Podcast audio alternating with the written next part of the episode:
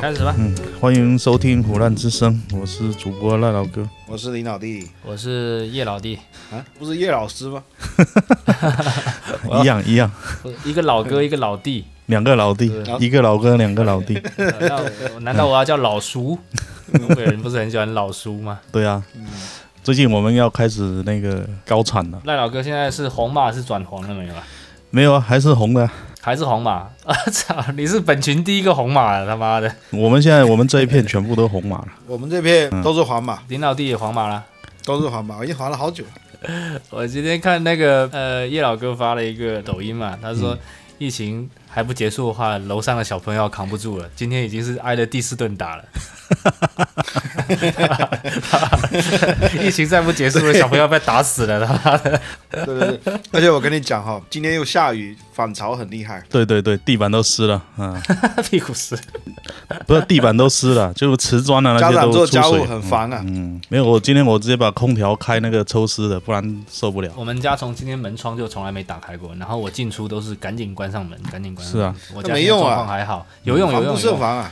有我今有还天是也几乎我家现在还还很我我家现在还很干燥，然后只要一打开我们家门，到那个楼梯间里面已经是他妈的满墙都是水了。是啊，防不胜防，防不我胜防。们那这一栋楼有个业主群呢、以前基本上不会怎么讲话，哇，这几天非常活跃，什么屁事都在里面讲。也有一个，哎，跟那个叶老哥说的有点像啊，就是他是十五楼的嘛，然后他天天就在那边说，他说十六楼的你你们教育孩子能不能小声一点啊？我都为孩子感到悲哀啊！天天被你们这样骂、这样打， 他说太可怜了。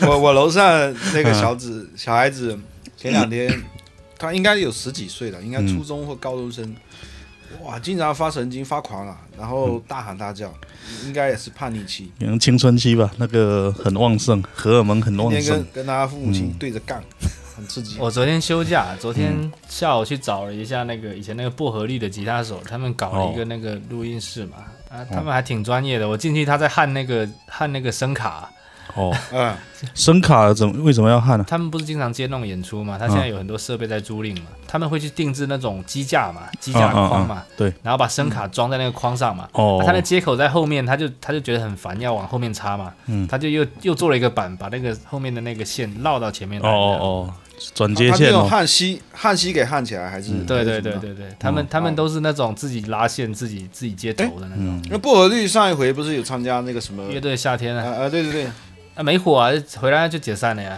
就是就是那个薄荷绿的那个吉他手，然后他跟他他老婆两个他妈神仙眷侣啊，他妈就嗯守着一个那个房子，一个月两三千块的房租，非哦，常过瘾。然后说前阵子疫情刚开始的时候，还做了不少抗议歌曲， 还挺多活的，那些演出的活都没了，就全部都在做那种疫情抗议歌曲。是啊，那那那我们也要适时转行啊。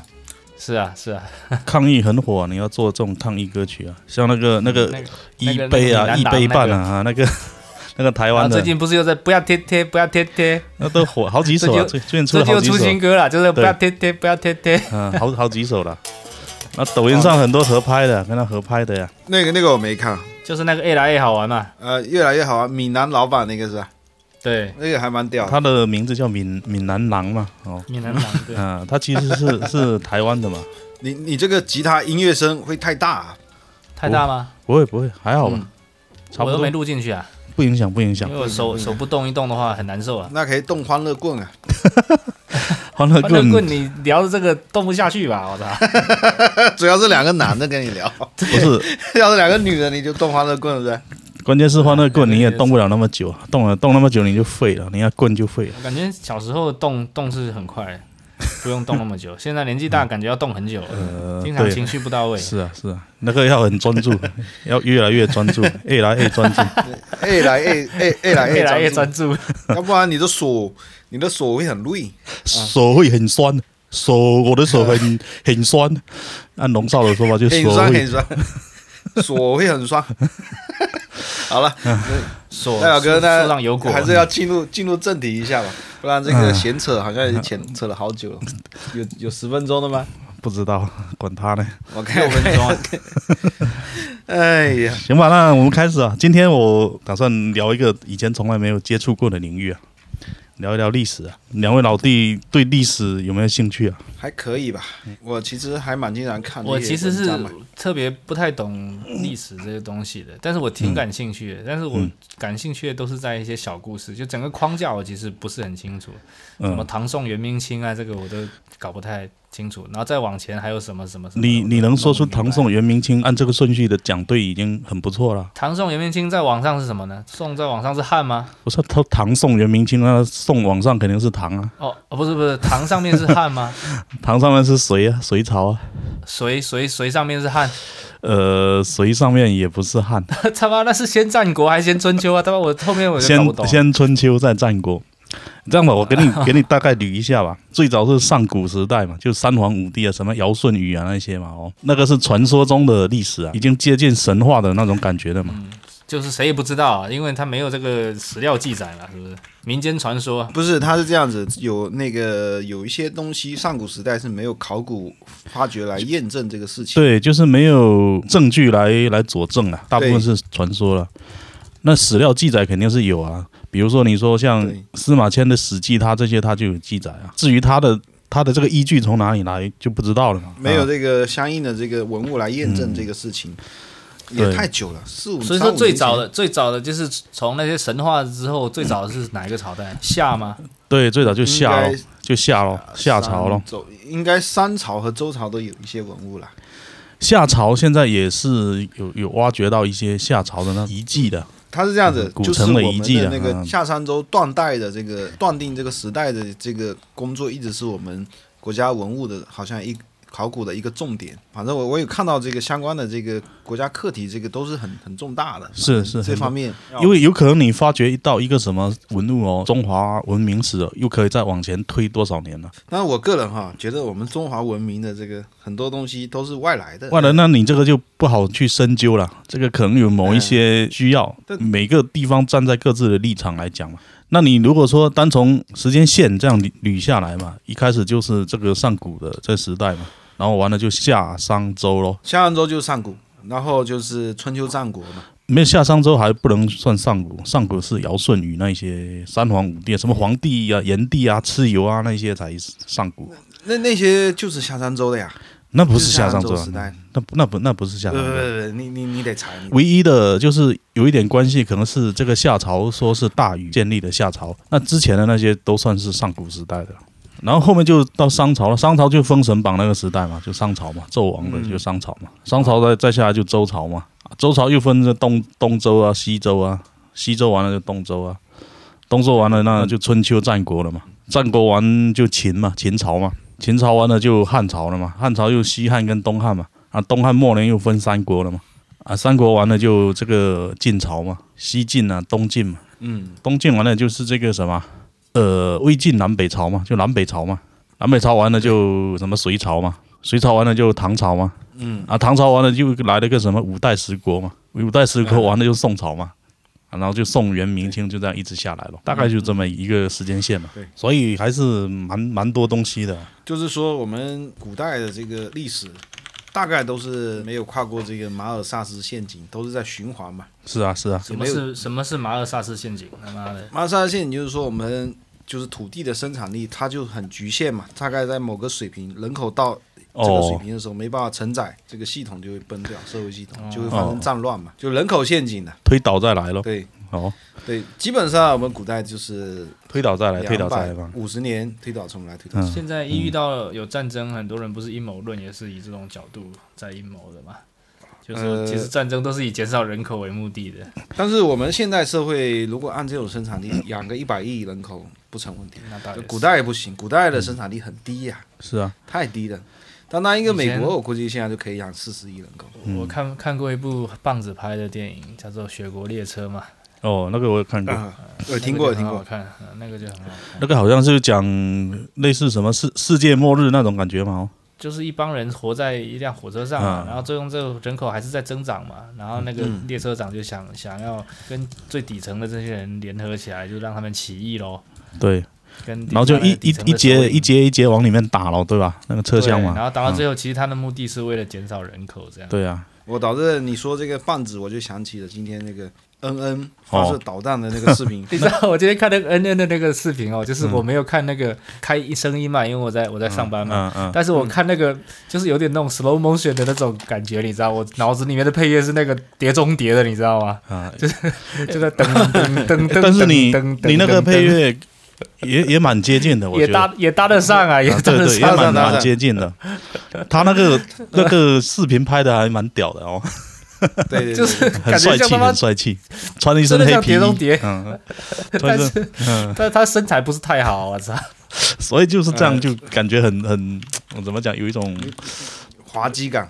很滑稽，很滑稽。也有一种反差反差的艺术感， 挺屌的那个片拍的挺屌的。嗯、然后我今天是想讲一个明朝吧，明朝大家应该都比较熟悉嘛，就这两这几年好像都挺火的。对，最火的时候是那个当年明月出那个，啊大概十年前吧。明朝那些事嘛，哦，哦，那那套书我还给林老弟拿回家了。那哦套书我那时候还看了半套，还挺好看的。我没有买书啊，哎，那我书我记得我是从你那边拿的呀，我不知道是谁的书。我是看的电子版的，我我记得是二零一零年嘛。嗯哦，那我记错了，那我是找那是是那我是找我高中同学借的。啊，啊还蛮精彩。对可能我对，们有聊起这个事情，所以我记得记错了，对对以为是从你那边拿的。是因为当时除了我看以外，高老师也看了，然后我们就引发了一些讨论嘛，就觉得蛮屌的嘛。嗯蛮屌的。但实际上我现在有点忘记掉了，是有点忘记，但是就是大概一些印象还是有的哦。主要还是因为里面写的精彩吧，写得挑那精彩嗯些精彩的故事来来说吧。对，对这个，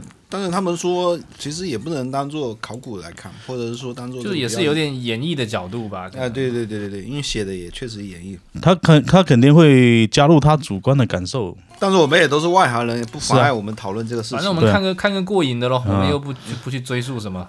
对但是至少他里面记载那些事情是有根据的，不是他编的，对吧？对，都是明史里面来的，啊、但是至于说他这个事情他的看法对不对，那那是他个人的观点嘛，对不对？对但是历史那个事情确实是有有存在的啊。至少记录上存在，是不是真的啊啊？另说了，反正要不然历史上记载这些帝王啊，都是出身神奇的，啊要是不啊然，就是打了一闪电，要不然就梦到什么东西啊。梦到一头龙飘进他老母的房间里面去了，然后他就反出正生肯了。定不是他编的，但是可能是别人编 的。对对，那都是别人编古的啊，代人编的，古代人编的。嗯，肯定都是都是别人帮他编的嘛，他自己怎么会去编呢？呃，今天赖老哥是要跟我们讲讲那个什么明朝的今日说法吗？明朝嘛，明朝的开国皇帝是朱元璋嘛，对不对？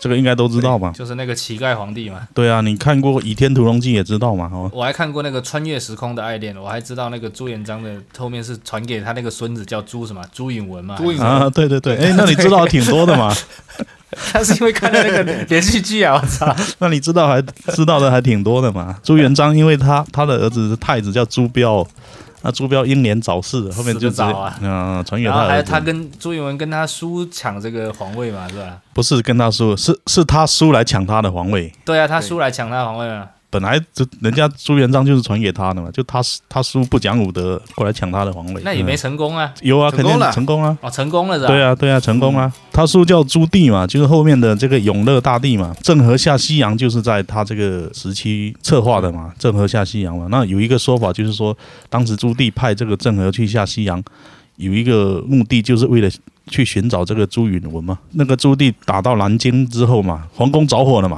然后找不到人嘛，反正失踪了，找不到尸骨。不是有找到一具烧焦的尸体的，但是那一具尸体到底是不是朱允伦，没办法断定了。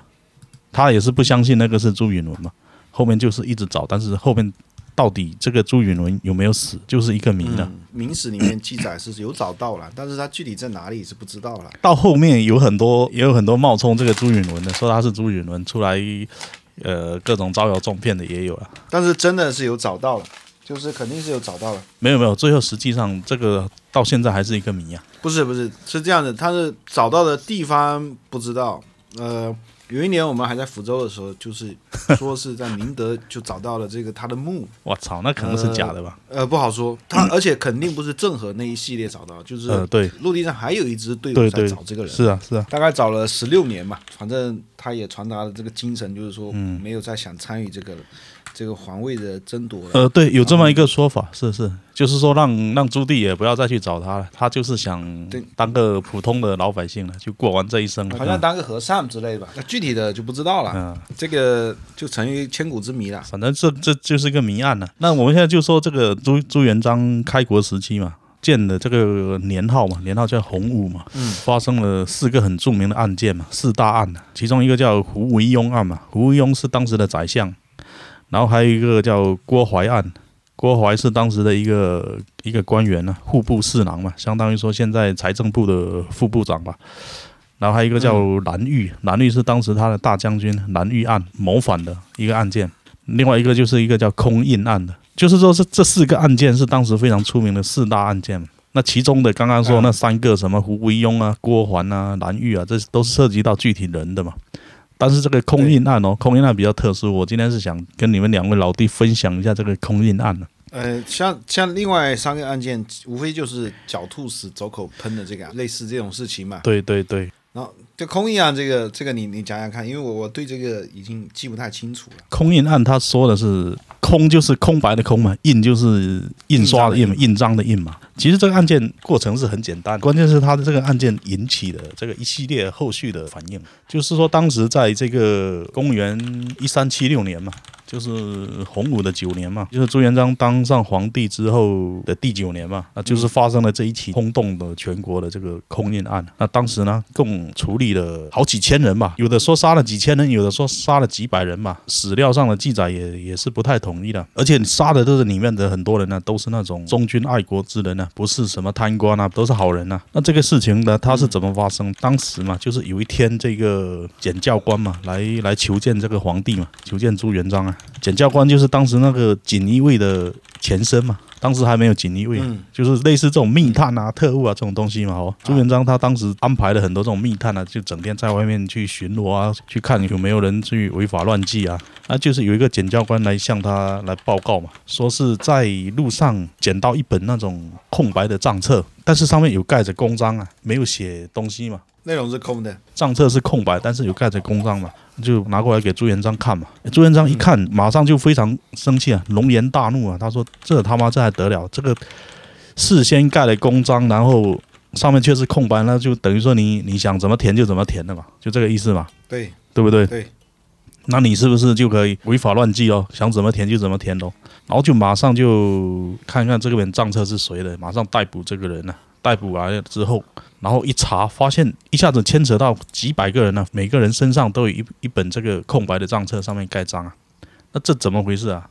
原来这些人呢，都是全国各地的这些地方官啊。这地方官他们每年都要来京城，就是来核对这些税收的这些账目嘛。嗯，因为古代你你交税的时候，主要是交粮食跟跟钱嘛，都有嘛，两种都有嘛。但是你想一下，你那个粮食哦，你从比如说从我们这边从福建省一直运运运运到这个南京去，当时的首都还是南京啊，这一路上肯定会有损耗嘛，对不对？啊，那你如果在福建这边把这个账本给做好了，到那边诶，现场一核对，发现这个数目不对啊。比如说你你在福建启程的时候，你运了一万斤的粮食，到那边京城一对，发现只有九千九百九十九斤，诶，少了一斤，那怎么办？那你这个账就不对啦。那他的哦当时的要求是什么？是你要重新回去核对。 核对之后，然后再重新盖章，再拿过来。那你想一下，以前那个交通不发达、啊，你这样来一趟，然后再回去，再来这样折腾一下，可能一年就过去了，又变成又要报下一年的账了。对，所以就非常麻烦嘛，没办法，而且这个我们这个人的想象力啊、智慧是无穷的嘛。他们就说，呃干脆就带一个空白的账册，事先盖好印嘛。诶，到时候现场一核对，诶具体的数目是什么，少了还是多了，那就现场改，改完那那就一致了嘛，对不对？嗯省得这样来回折腾嘛。那为什么他要生气呢？啊，对啊，这朱元璋就觉得很生气嘛，就觉得他说，诶，这种做法在当时已经形成一个潜规则了，整个官场里面全都知道这个事情，而且也全都默认啊，觉得这个做法没有什么不妥啊，是吧？我查了一下啊、嗯，好像这个做法是元朝的啊，对，元朝的时候，候，元朝开始的时候就有了，然后到明朝的时候，它也是一直延续下来的嘛，就是形成一哎一个潜规则了嘛，就是说他那个流程很不合理吗？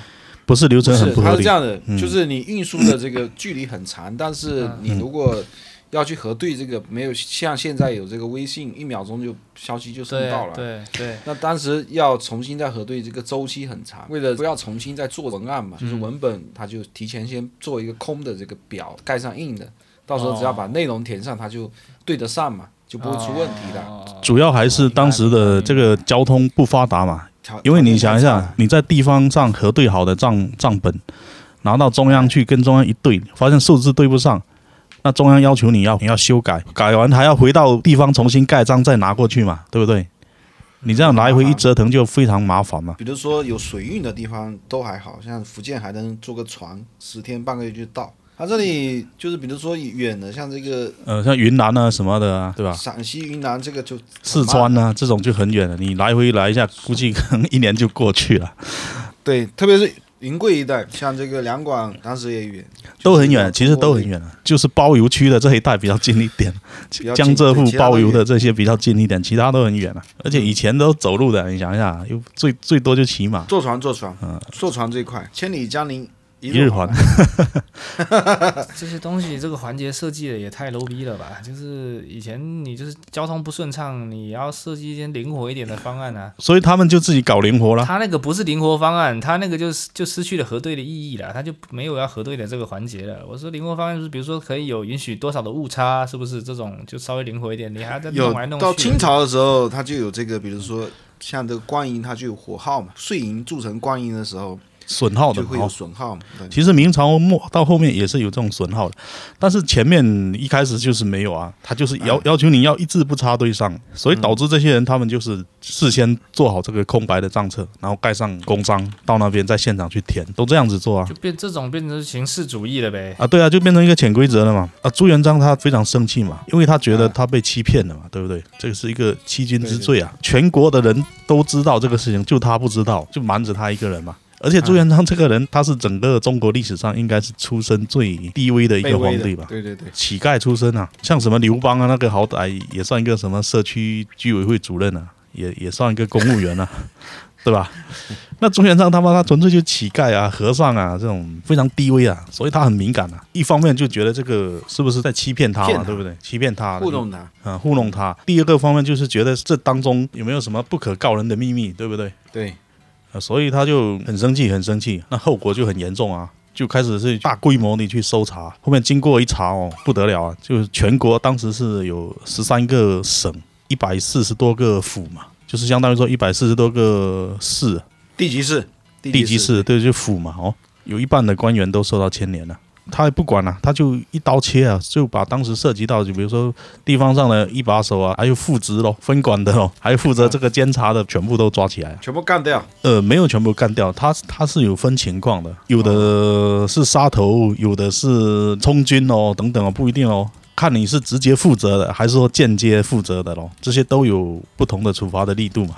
那总之牵连到很多人嘛，嗯，那后面就是因为这个事情就引起了一些一些反应嘛，社会上的反应也很大，很多人就说，哎，这个到底算不算冤案嘛？还是说这些官员真的是罪有应得嘛？嗯，就引起了很很多讨论嘛，对不对？一方面就是刚刚我们讲的，他他的这个报账的制度哦，存在有有这种不合理啊，还是那从我们现代人角度来看，肯定不合理，因为对你这个路途遥远，损耗是必然的。是啊，然后中间呢，过程也很难讲。是啊那有可能确实是有贪污，对，那也有可能确实是损耗，是啊，是不是？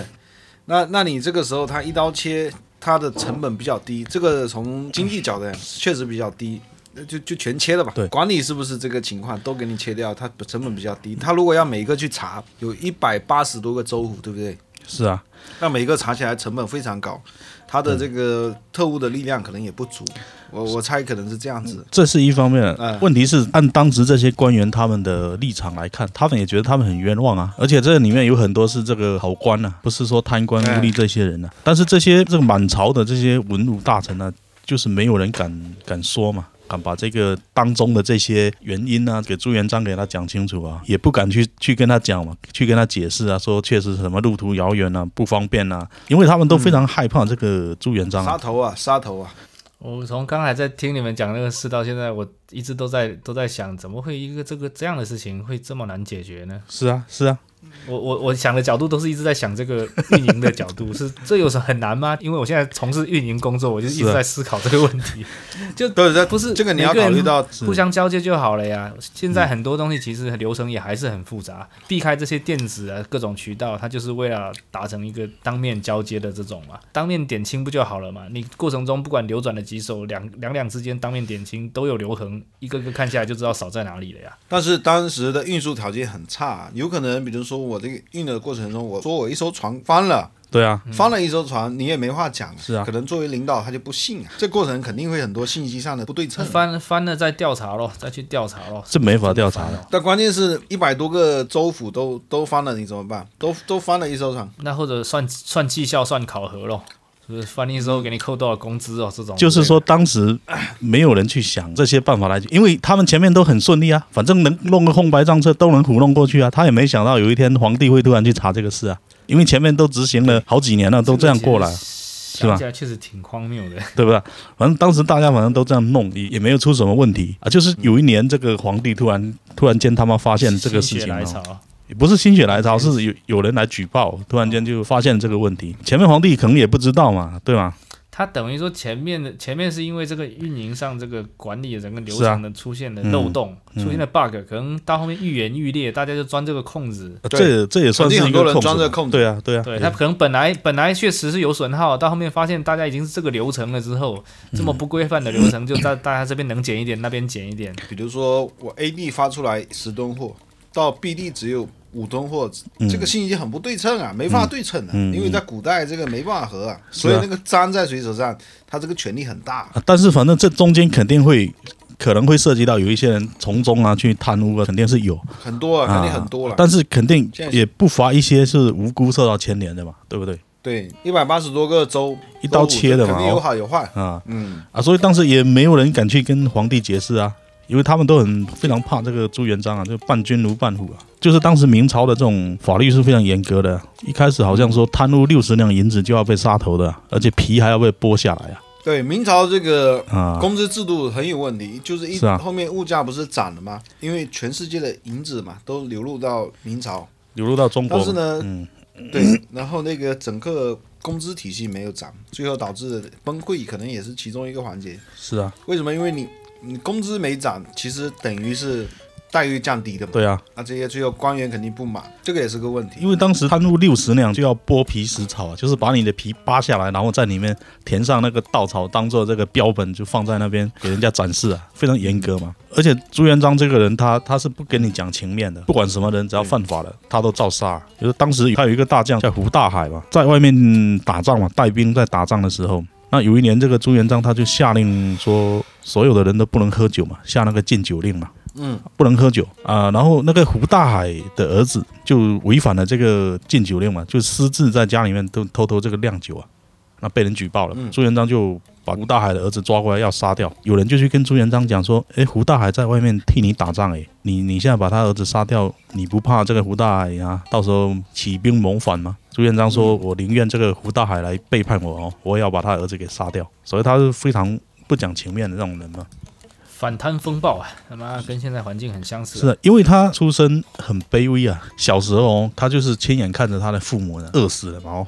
然后当时元朝那些贪官污吏啊，各种欺压老百姓啊，所以他就非常痛恨这些贪官污吏嘛。后面就是有一个叫什么叫郑士立的人嘛，他是一个生员吧，生员当时是就是一个读书人嘛，但是是没有没有考到什么功名那种，就普通的一个老百姓。他就觉得这个案子太冤了嘛，而且他的哥哥呢也受到了牵连呢、在坐牢嘛，所以呢，他就决定啊，向这个朱元璋上书去去说这个事情嘛。但是因为他是一个老百姓啊，老百姓他是没有渠道直接向皇帝上书的。刚好呢，就是那一年呢，明朝的那个钦天监嘛，钦天监就是观察古代这个星象的那个机构嘛，啊，相当于那个 NASA 嘛，对吧？美国那个 NASA 嘛，就是观察这个观啊测这气象个局吧，NASA 他妈的， 反反正就是观察星象的嘛。 那个青天剑他观察到这个天上的，他说：“哎，有星变呐、就是好像说有个扫把星这样划过去哦。”他说：“可能有有灾难要来了，那怎么办呢、皇帝就要出一些改良的政策啊，比如说啊，赶紧啊，天下大事啊，或者说广泛听取这些民间的意见哦。”嗯，然后这个郑势力呢抓住这机会嘛，就上书嘛，上书给这个朱元璋嘛。啊，朱元璋看完这个郑士立的上书之后嘛，大怒啊，非常生气啊，就下令直接把这个郑士立给也抓起来了。那郑士立他给朱元璋的上书呢，他也提了好多理由啊，他说这个空白账册啊，其实他这个章啊，他是盖一个齐缝章啊，他不是盖整个章的，其实只盖了一半呢、啊，不可能拿过来作为其他的用途嘛。然后第二个就是说这个这个因为当时也是确实路途太遥远了，为了权宜嘛，也是逼不得已啊。最明显的一点就是说，因为你因为这个事情去去杀人啊，没有法律依据嘛，大明王朝没有这条法律嘛，等于说你这个朱元璋就很随意嘛，想要杀人就杀人嘛。嗯啊，这个是从我们现代角度来讲是对的，但是是啊从古代来说，帝王天下都是他，他想干谁不是干谁吗？是，那没错，但是其实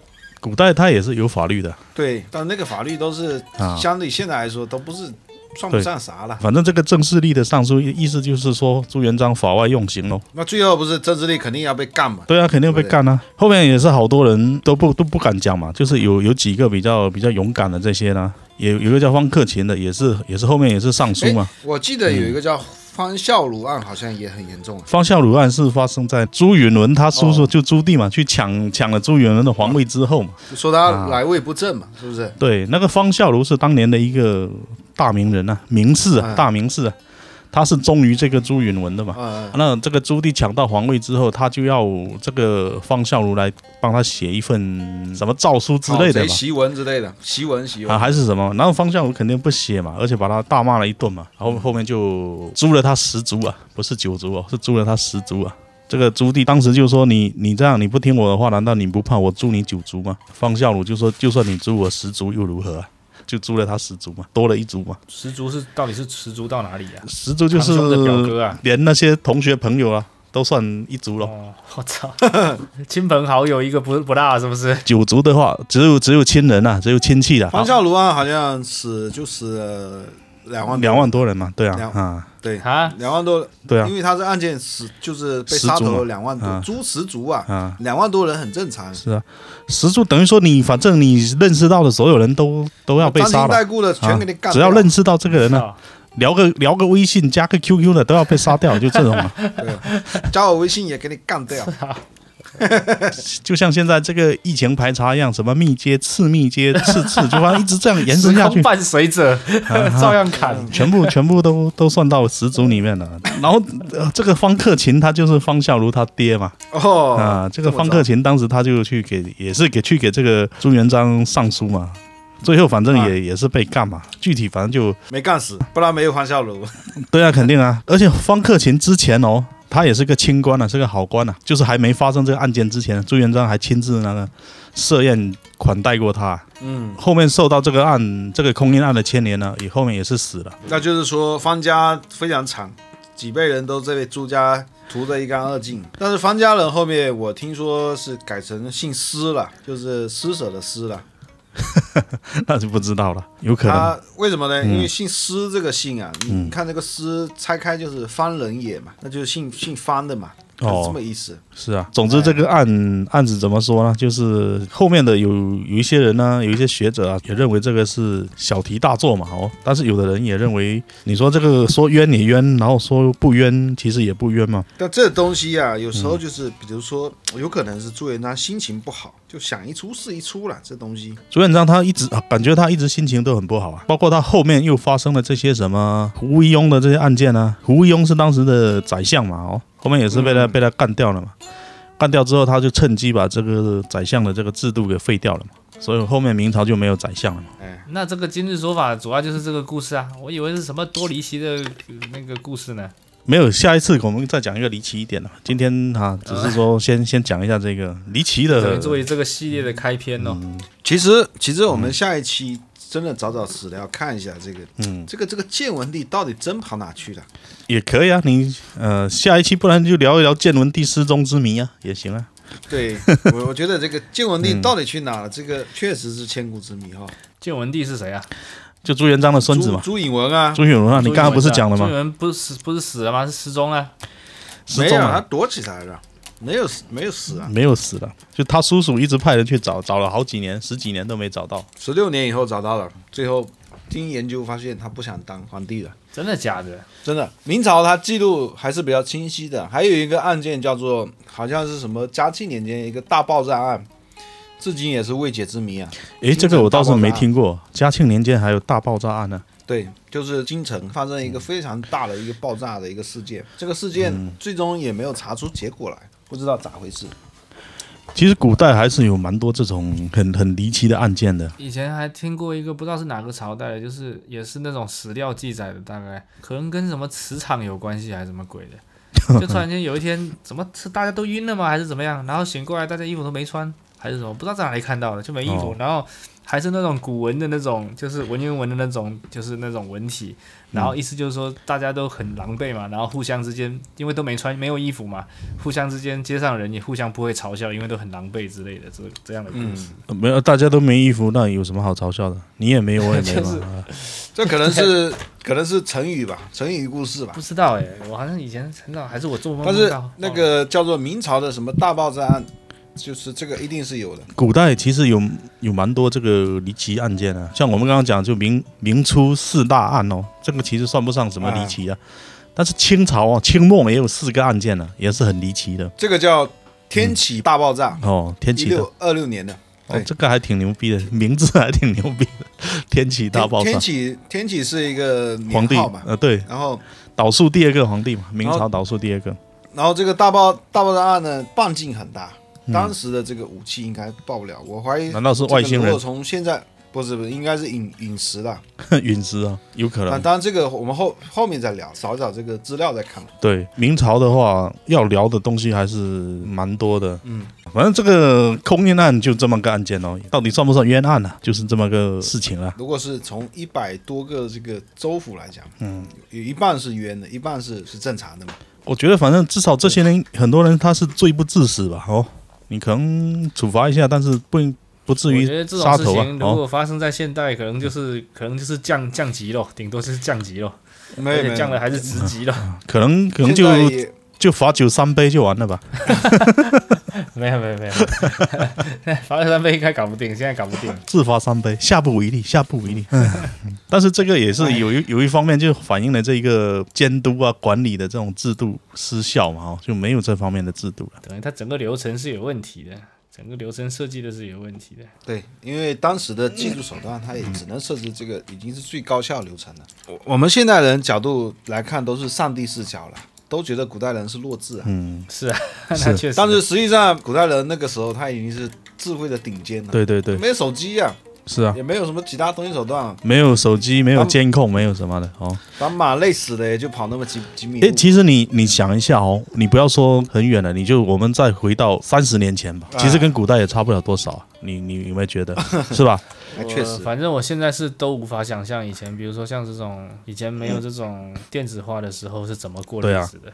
可能以前业务量也没有现在这么大吧，没有啊，那也很恐怖啊。是啊，但确实对吧很恐怖。你那些他妈的那些票据、那些单子，到现在很多还用那种。这种嗯但造假的传统就多哦啊。我、他妈的，我前两天收到了一张假币，假币还比较好辨认，嗯比如说国外进来的一些支票啊，什么这种汇票之类，它造假可能更多吧。哎，我突然想起，新中国成立之后也发生了一起超级牛逼的那个诈骗案啊，就是诈骗的银行二十万，这个有机会要讲一下。哎，讲讲这种，我可以给你分析分析，嗯 它到底是怎么怎么在流程上哪些细节。对对，新中国第一宗那种超大型诈骗案，当时二十二十万是非常多的钱啊。我跟你说，现在想起来，这种手段都很 low 了。是啊，是，其实都很如多果，但是如果在当时那个年代，绝对是很牛逼的事情啊。是啊，是很牛逼啊！你可能再过个一百年，你再看我们现在这个，可能也很 low 啊。哦很 low 逼啊！你现在回想三十年前那个时候，你就觉得，哎，那时候他妈的真的是很很对 low，很 low 怎你。么这个事情都敢干嗯啊？其实当时已经很先进了，哎因为我记得我以前听过一些嗯小说在讲那个，呃，新中国就是也不是新中 国吧，就是我党在地下时候曾经运过一笔资金嘛，呃，那个我也讲，那个我也很想你有没讲有。听过？嗯，然后那个那个那个我听那个刚刚讲的就很有意思，那个也对是装悬案的，他妈的，没有，那个后后也面不算破了，悬吧，那个也破对破案已经破了，也不后算面破悬了案，吧后面后面那个建国之后破了，那个叫黄金大劫案啊。嗯讲 过，了，我们讲过了，没有没有没讲过。有讲呃，有就是聊到一个象棋的那个故事，对对对对对对不对，对对对对对，后面讲过了，讲过了，不能再讲了，再讲过这个听众耳朵没有没有没有，受不了这个啊没有没有没有细讲，没有细讲。可能我们私下聊天的时候有有聊过，但是没有没有录录成这个节目。那改天再聊一下。对，这这个也还蛮是很精彩。这个很精彩，这个也很精彩。那我们今天还聊什么？今天没了，就大概就这样子了。还有一个嗯那个什么郎玉案跟那个胡惟庸案，我都比都都大概了解。还有一个案件叫什么案件？还有一个叫郭怀案的，郭环还是郭怀？它是什么回事？哎，郭环他是说当时的那个户部侍郎就是叫郭环嘛，户部就是相当于现在财政部跟民政部两个部嘛，哎，对对啊、侍郎就是副部长嘛，有人举报他贪污嘛。而且贪污的那个数额是非常巨大的然后呢？啊，然后就去查了嘛，但是后面人家就提出疑问嘛，因为他说郭环就是以他这个级别要贪污那么多钱是不太可能的啦，嗯，而且他涉及到很多人呐、啊以他个人的那个能量是没办法去跟那么多人去勾结啊，来做这个事情。那总之这种故事又是那种类似于什么狡兔死走狗烹的。对对对，啊、反正大概是这么样。整个案子其实也没有什么特别离奇的东西的，反正朱元璋一出手都是涉及到非常多人，都是几万人、几万人那一种啊，他都是大手笔的。好吧，那我们这期行吧，那这一期就先聊到这边吧。哦，感谢收嗯听我们下次再好《好胡乱嗯之声》。策划一期长一点的。啊，就胡乱之声，啊就是胡乱嘛。好好，那这一期就好好好先到这边。好，拜拜。嗯好，拜拜拜拜拜拜拜。